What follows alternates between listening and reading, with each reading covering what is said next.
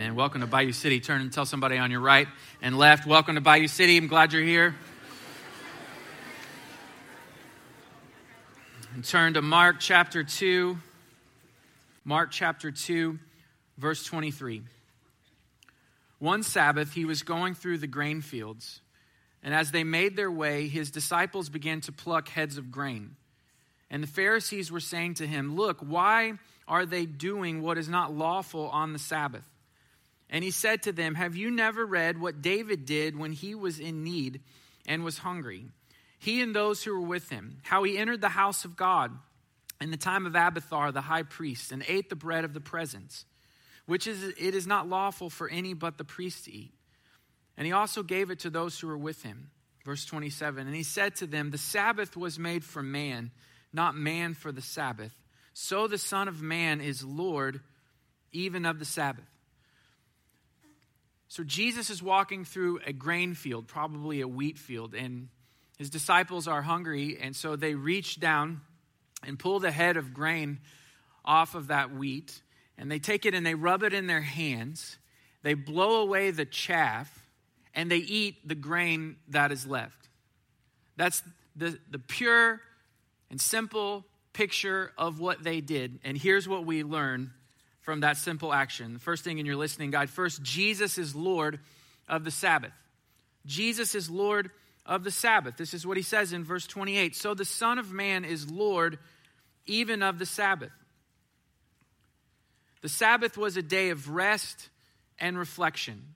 It began at sundown on Friday and ended at sundown on Saturday.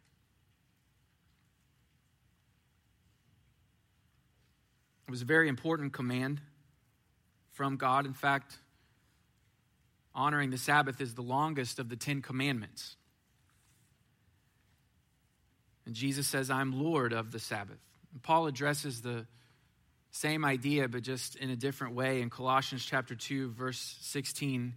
He says, Therefore, let no one pass judgment on you in questions of food and drink, or with regard to a festival, or a new moon, or a Sabbath these are a shadow of things to come, but the substance belongs to Christ. Jesus is the substance of the Sabbath. Now, to the Israelites, the Jewish people that Jesus is living among and ministering to and was counted among, honoring the Sabbath was more than just a rule. Honoring the Sabbath was a part of their national identity. It is one of the things that separated them from all the other nations at that time. That from sundown on Friday to sundown on Saturday, they did no work. They rested and they reflected. So that they would remember God is our provider. I am not my own provider. God even provides for me on the days that I don't work. You remember, it was much more a daily bread kind of society not like ours, where you work Monday through Friday, and in Monday through Friday, you have enough to live on Saturday and Sunday. They lived in more of a daily bread kind of society. So, taking a day off of work for the purpose of rest and reflection was an exercise in faith and trust. And that's what the Sabbath is for. God, I trust you. Even though I'm not working to provide for myself on this day, I trust that you are going to give me all that I need. It was more than a command, it was a part of their national identity as God's people. They could trace this command back to the Garden of Eden when God made everything that we see in six days, and on the seventh day, he rested. And Jesus says, I'm the Lord of the Sabbath. Paul says he's the substance of the Sabbath. Jesus did this with a few other things. The, the Sabbath, Mark chapter 2, verse 28, we've already read it. The Son of Man is Lord even of the Sabbath. He also did it with the temple.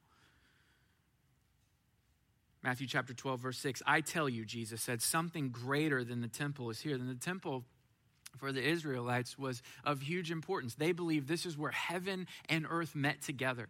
That inside the temple in Jerusalem, behind a veil, in the Holy of Holies, was God's earthly throne. He was everywhere, but He placed special distinction in that place where heaven and earth met together. And Jesus is saying something greater than the temple is here. He's the substance of the temple. He was the substance of the law and the prophets. Matthew chapter 5 verse 17 do you not do not think that i have come to abolish the law or the prophets? I have not come to abolish them but to fulfill them. Jesus was saying i am the fulfillment of the recorded word of god that our ancestors had that our ancestors preserved. The law the first five books of the old testament and the prophets everything that came after that i am the fulfillment of that imagine having that much audacity to say everything in there is for the purpose of pointing to me. Now, now here's why that matters that Jesus is the substance of all these things. Because God made your soul and my soul to hunger and thirst for righteousness.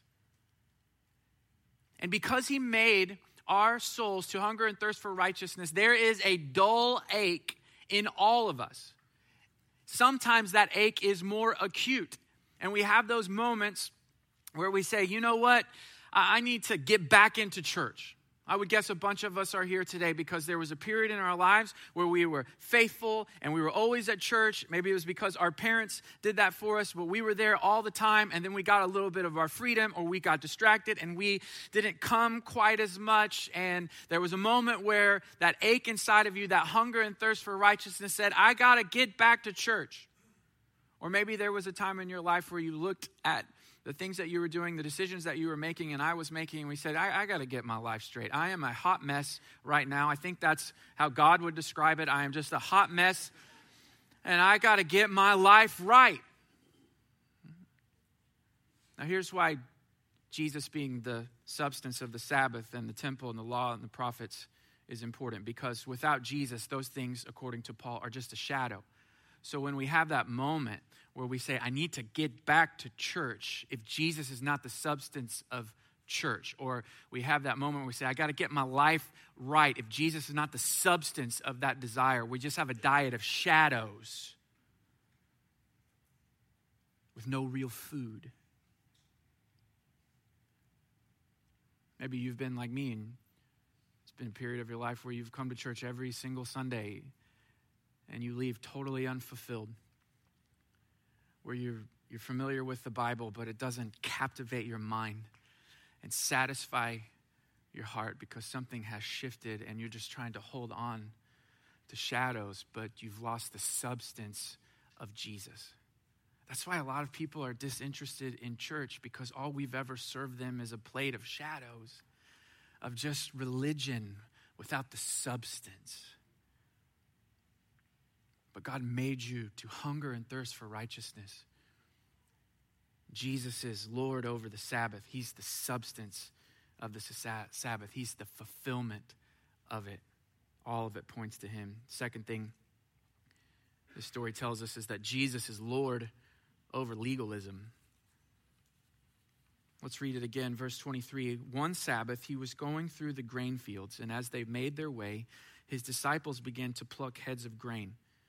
And the Pharisees were saying to him, Look, why are they doing what is not lawful on the Sabbath? Now, Jesus is getting ready to put them between a rock and a hard place. He's going to bring up a story from their own scripture. And in order to judge Jesus and the disciples, they're going to have to judge one of their own heroes, David. And he says, Have you never read what David did when he was in need and he was hungry?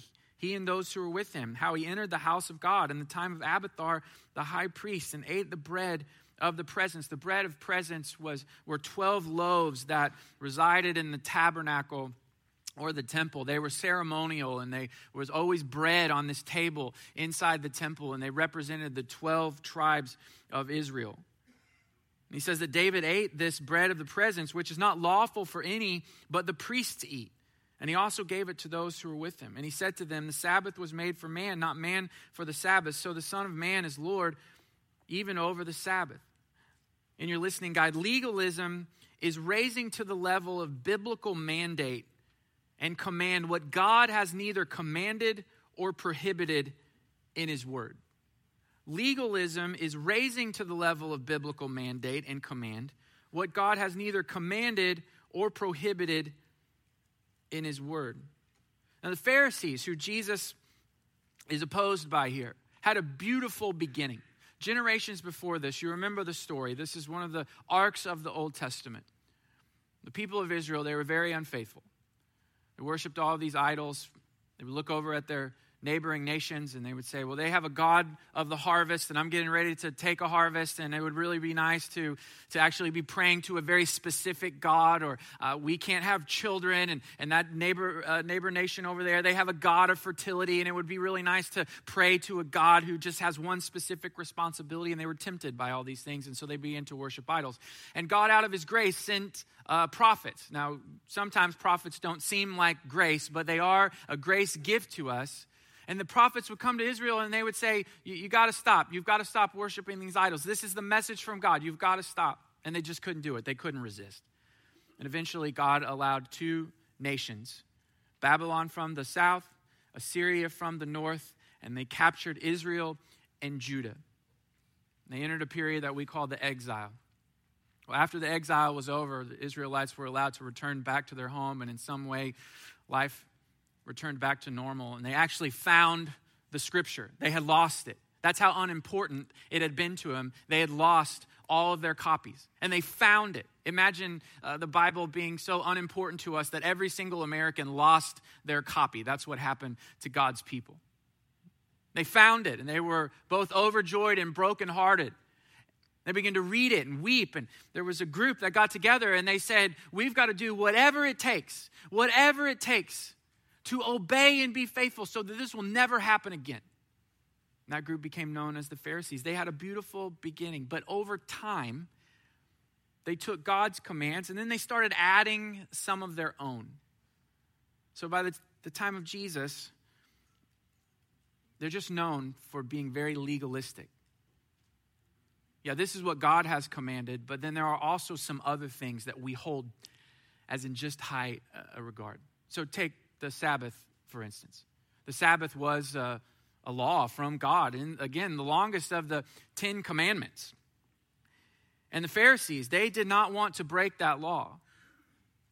So what they said is, we don't even want to get close to breaking that command. So let's build a fence to protect us from breaking the command. And the fence for them was, you know, God says not to work. Again, what was the purpose of the Sabbath? The purpose of the Sabbath was to take a day off so that you knew I can trust God, that God is my provider, and I can put my faith in Him. But they turned it into something more. They said, well, here's the fence for us. Of course, we're not going to work our normal job, but we don't want to do even anything that would have the appearance of work. So when the disciples come through that grain field and they just, as they're walking by, rip off some of the top, put it in their hands, rub it together, blow away the chaff, eat the grain, they were treating that because of the fence that they had placed in their own lives. They were treating that the same as a farmer in harvest time, getting out all of his equipment, going out into the fields, starting to cut all the wheat, bringing it into the threshing floor, threshing the wheat, and taking it to market. They treated that simple act of the disciples disciples just walking by, pulling off the grain, blowing it away, eating. They treated it the same as a far, farmer harvesting his crops. Now, clearly, we know that that's not what God was after. But they had built a fence. And they lifted up that fence with the same authority as the commands of God. Now, lots of Lots of people do this. You know, it is a command from God that we are knowledgeable of the Word of God, that we hide it in our hearts, that we know it, that we can pull it out when we need it, that it is what fills our minds. But you've maybe heard somebody say, well, you know, reading the scripture is like eating. And what's the most important meal of the day?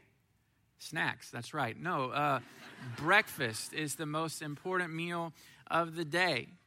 So people say, well, if God's word is our food and it's our sustenance, then we should read the Bible in the morning.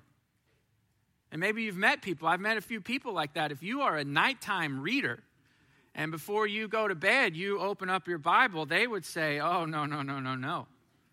No.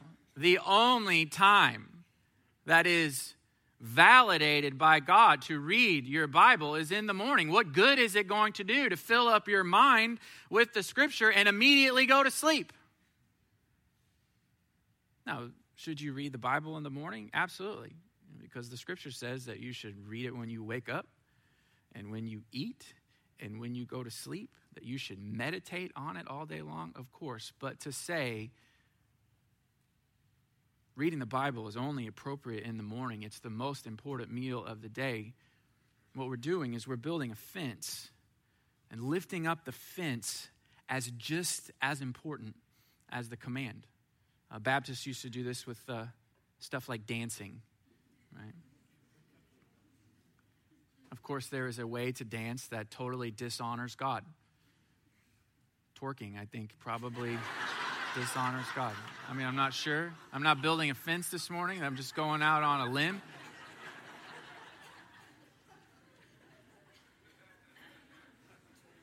So, of course, there's a way to dance that would break various commands of God. But the old Baptists, they built a fence and they said all dancing is outlawed. So if you want to get married in a Baptist church 20 years ago and you wanted to have that amazing father daughter dance at your wedding, can't do it. Can't do it. Why? Because we got to build a fence. We don't want to break God's commands. So we build a fence and we honor the fence. And we lift up the fence as just as important as what God has said in His Word. I grew up in the 90s, and in the 90s, there were these music subscription services. This is long before Apple Music and Spotify. You could join a subscription service, Columbia House, I think is BMG or something like that. And the deal was you could buy one CD, and they would send you seven CDs there was some fine print, I think, that the bottom that said that you had to pay for the seven CDs, but I was in middle school at the time and I didn't know how to read the big print, let alone the fine print. I just read the headline that for one, the price of one, I could get seven. Even there was one that for the price of a penny, you could get five or six CDs. And so I joined one of these uh, subscription services because it was a way for me to listen to the music that I wanted to listen to but not have my parents as a part of the decision making process. So they are good, God fearing people. And I was a huge fan of West Coast hip hop. I know by looking at me that totally makes sense, but I was. The very first CD that I ordered from Columbia House was Dr. Dre's The Chronic. For those of you who don't know, the cover of the CD is a big marijuana leaf. It's the beginning and end of what I know about marijuana right now. So I don't know if you're smoking it, but if I would know if you're growing it.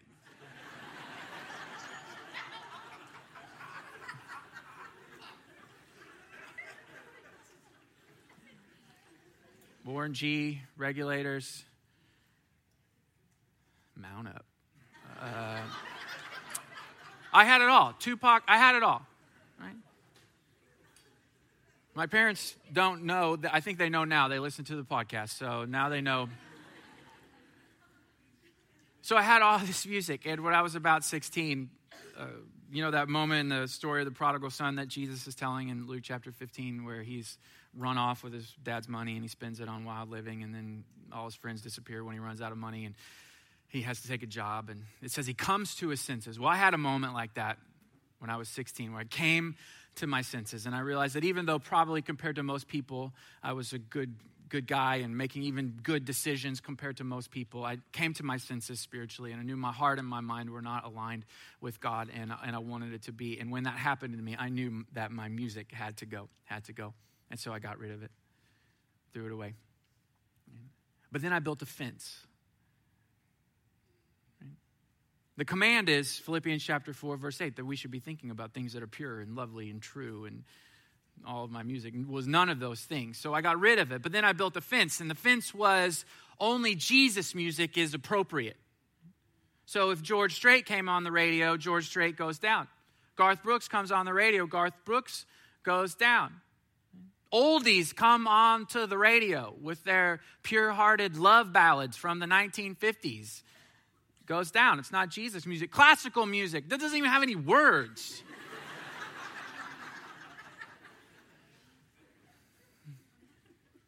got to go down. It's not Jesus music. That was my fence. See, the problem with building fences like that and then holding them up to have the same authority as the commands of God means that eventually you're going to take your fence and you're going to apply it to somebody else's life. So, Amanda and I have been dating for a couple of weeks, maybe a month, and I'm in her car and she's got her old school binder of CDs, and I start flipping through, and there's Backstreet Boys which concerned me for a taste in music. Number one, I'm kidding. Everybody loves the Backstreet Boys and NSYNC. And I looked at her and I said, I thought you loved Jesus. You're clearly violating the fence. So she was so in love with me that she got rid of all of those CDs, and she's still mad at me all of these years later because that's what these fences do for us. It's only a matter of time before this thing that we do in the name of righteousness. We don't want to break God's commands, so we build a fence. The thing that we do in the name of righteousness only ends up being self righteousness because the only thing a fence is is just a way to put trust in our own willpower. These fences are not very strong, just illusions. You can get around them anytime that you want to. But when we start to feel self righteous, that this is my willpower preventing me from breaking this very important command of God, we end up being prosecutors of other people. You see in your listening guide that we are called to be prophets and not prosecutors. You do have a prophetic voice in this world. You are God's prophet in your workplace. You are God's prophet on your street and in your family.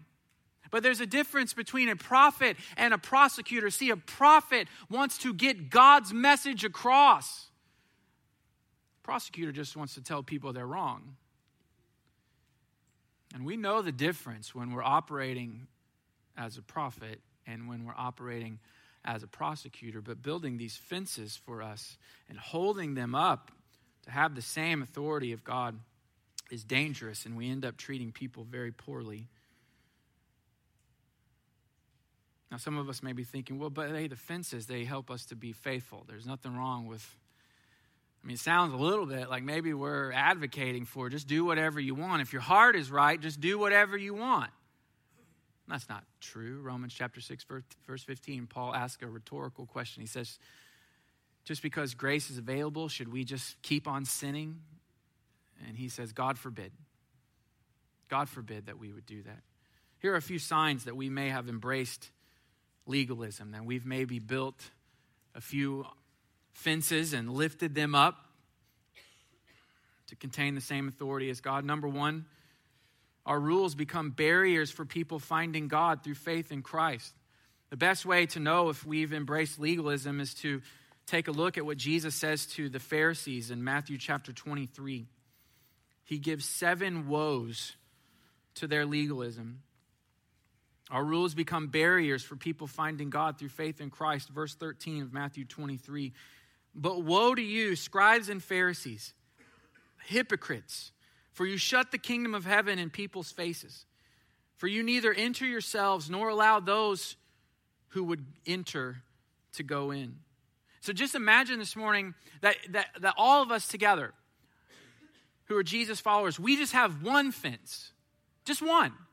Now the truth is is most of us have a lot of fences that we've built. But let's just pretend that we just have one each. One extra non-biblical practice that we've lifted up to contain the same authority as God. And then you are an unbeliever, not a Jesus follower. Somebody invites you and says, "Hey, you need to come and meet the people at my church. They're loving, they're kind. I think that you would like it." And they get here, and not only do they find all of the requirements, real, holy requirements that come from the Word of God, they see all of our extra fences. If you're an unbeliever and you're looking at a room of 500 plus fences on top of what God Himself has commanded, becomes a barrier for people to enter in. See, when people come to church, we want them to wrestle with Jesus first and then His Word second. We don't want them to wrestle with all of our religious baggage. Number two, we disciple people in the rules and not faith in Christ. Verse 15 Woe to you, scribes and Pharisees, hypocrites, for you travel across sea and land to make a single proselyte. And when he becomes a proselyte, you make him twice as much a child of hell as yourself. We disciple people in the rules and not faith in Christ. And you may say, well, hold on just a second. Again, are you sure that we are not advocating for do whatever you want as long as your heart is right? And we're not. I mean, you remember what Jesus says in Matthew chapter 5? He says, if your right eye causes you to stumble, gouge it out, throw it away. Then he says, if your right hand causes you to sin, cut it off and throw away. I mean, you cannot find a more definitive boundary than that. So Jesus is not advocating for a do whatever you want kind of life. And if he were here this morning, and some of us would be able to lift lift our hands and say, men and women, you know what? I, I just struggle with pornography. It's a part of my story. It has been for a while, or it's recent, and I, I struggle with it. And I struggle with it on my phone. It's just there, available to me 24 hours a day. I'm on Twitter, minding my own business. I'm reading ESPN.com, and I scroll down to the bottom to see the score, and there's a link right there, and, and I go on that link, and then on that page is another link, and three links away, and I'm suddenly looking at a picture of a naked person, and now I'm looking forward to it. Jesus would say to us today if your iPhone is causing you to stumble, throw it away. Plus, iPhones aren't even cool anymore because my dad owns one. Go to the store, get a flip phone, bring it back, my dad's been wearing the same shirt, pair of jeans, and tennis shoes since 1993. He has an iPhone. They are not cool. Throw it away. Go to the store today. I need a bar phone. I need an old school bar phone with no internet access. And they'll be like, but it's such a good deal for the same price. You can get a brand new Galaxy S300. And you say, Yeah, but Jesus told me that if my right eye causes me to stumble, I got to gouge it out. I got to get rid of this thing. It's necessary and good to lay boundaries. And you say, Well, what's the difference between a boundary and a fence? The difference would be a boundary is I got to get rid of my iPhone. The fence is that if I ever own an iPhone again, I'm sinning. And God says no to iPhones, not just to me, but to all people. That is a fence. A boundary is I'm just going to do what's necessary to be faithful. Number three, we justify and judge with semantics instead of heart. These are signs that we've embraced legalism. Look at what Jesus says to the Pharisees in verse 16 Woe to you, blind guides, who say, If anyone swears by the temple, it is nothing. But if anyone swears by the gold of the temple, he is bound by his oath. You blind fools, for which is greater, the gold or the temple that has made the gold sacred? And they just get, these Pharisees, they would get into these semantics and they would use them to justify themselves. Oh, I'm not swearing on the temple. That's wrong. I'm swearing on the gold of the temple. That's right. Religious people do this. We use our words and phrases and sentences, our spiritual vocabulary, to even justify bad decisions. We use our spiritual vocabulary to judge people just like the Pharisees. Number four, we overemphasize laws of action and neglect laws of love. Verse 23 Woe to you, scribes and Pharisees, hypocrites, for you tithe mint and dill and cumin, and have neglected the weightier matters of law, justice, mercy faithfulness. We see this in Mark chapter 2 as it transitions into Matthew chapter or, or uh, Mark chapter 3 because after Jesus is confronted by the Pharisees in the grain field, he goes into the synagogue and it says they were watching Jesus in verse 2 to see whether he would heal this man on the Sabbath who needed healing so that they might accuse him. They were overemphasizing these laws of action. They cared more about whether or not the disciples had a little snack in the field than a man who needed healing to be healed. Number five, we focus only on a clean outward appearance Verse 25 Woe to you, scribes and Pharisees, hypocrites, for you clean the outside of the cup and the plate, but the inside they are full of greed and self indulgence. You blind Pharisee, first clean the inside of the cup and the plate, that the outside also may be clean.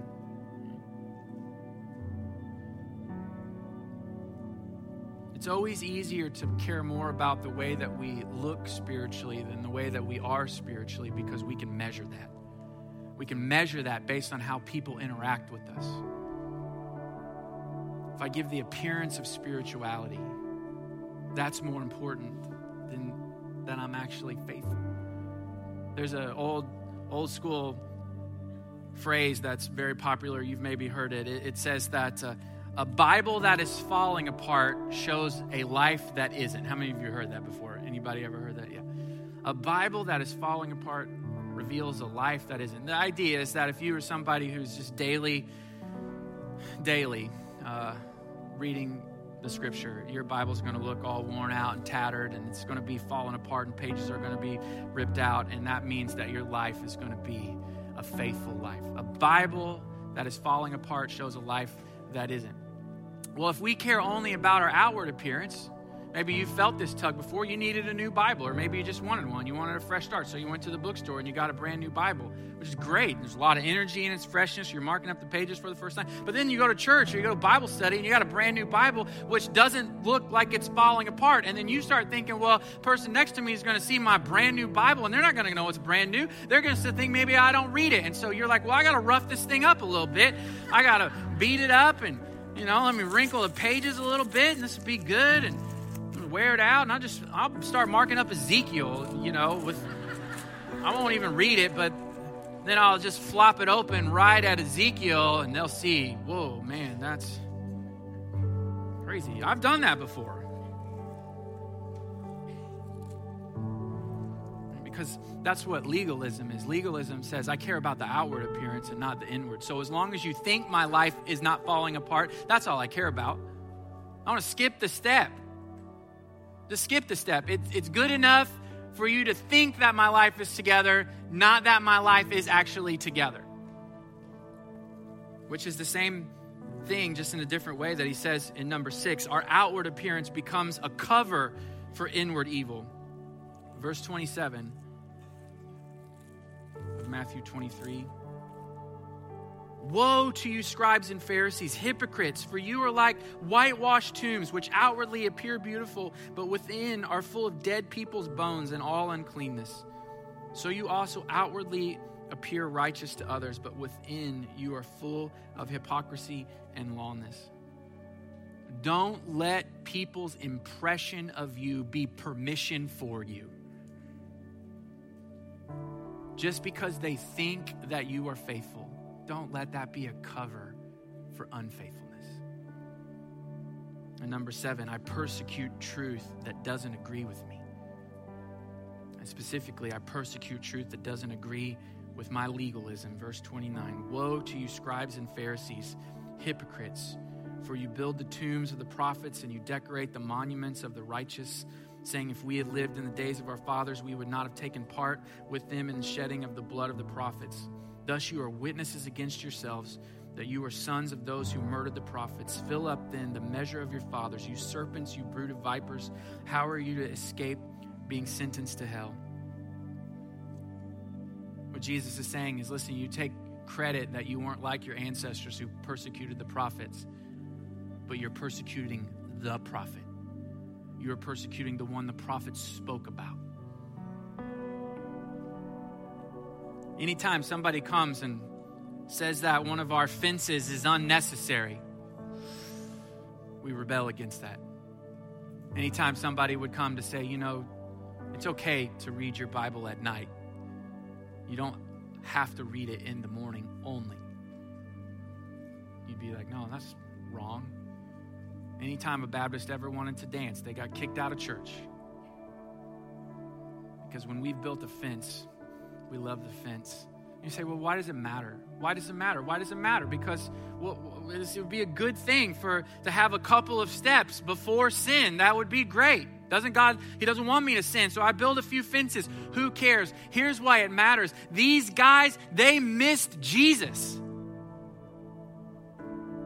They built so many fences that when the real thing came, they couldn't get to him. Because there's this subtle thing that happens. We build the fence to honor Jesus, and what happens is we only end up honoring the fence. We only end up giving credit to ourselves that we have the willpower to not sin. Legalism is dangerous. It's dangerous. And I would guess if you've been around church for a while, you, like me, are eaten up with it. And may God free us today. Well, how do I be free? Jesus says these words in John chapter 14, verse 15 If you love me, you will keep my commandments. If you love me, you will keep my commandments. Jesus is pro commandments today. So if you're here this morning and you're like, I love Jesus and I can do whatever I want, you cannot. According to Jesus, whom you love, you cannot. If you say, I love Jesus and I'm mostly faithful, I've got a few areas of my life that I just kind of pretend are not there, and I think He mostly does not care. He cares very much. Jesus is pro commandments, but there's an order. If you love me, you will obey my commandments. Don't get it out of order. So if you want to be faithful today, don't build fences. Ask God to give you love. Let your prayer be God, help me to love Jesus more. Not God, help me to have the willpower to not break my fence. There's a difference. So if we want to fight legalism, we fight legalism with genuine love for Jesus, not more fences. Let's pray.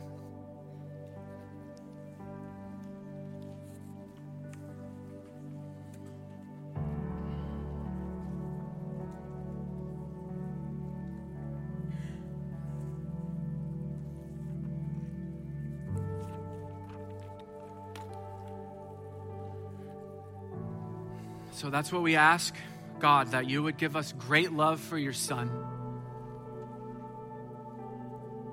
And out of love, we would obey.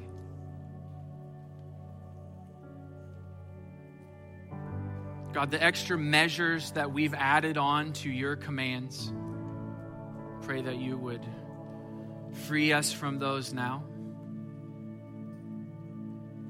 Give us a faithfulness that's driven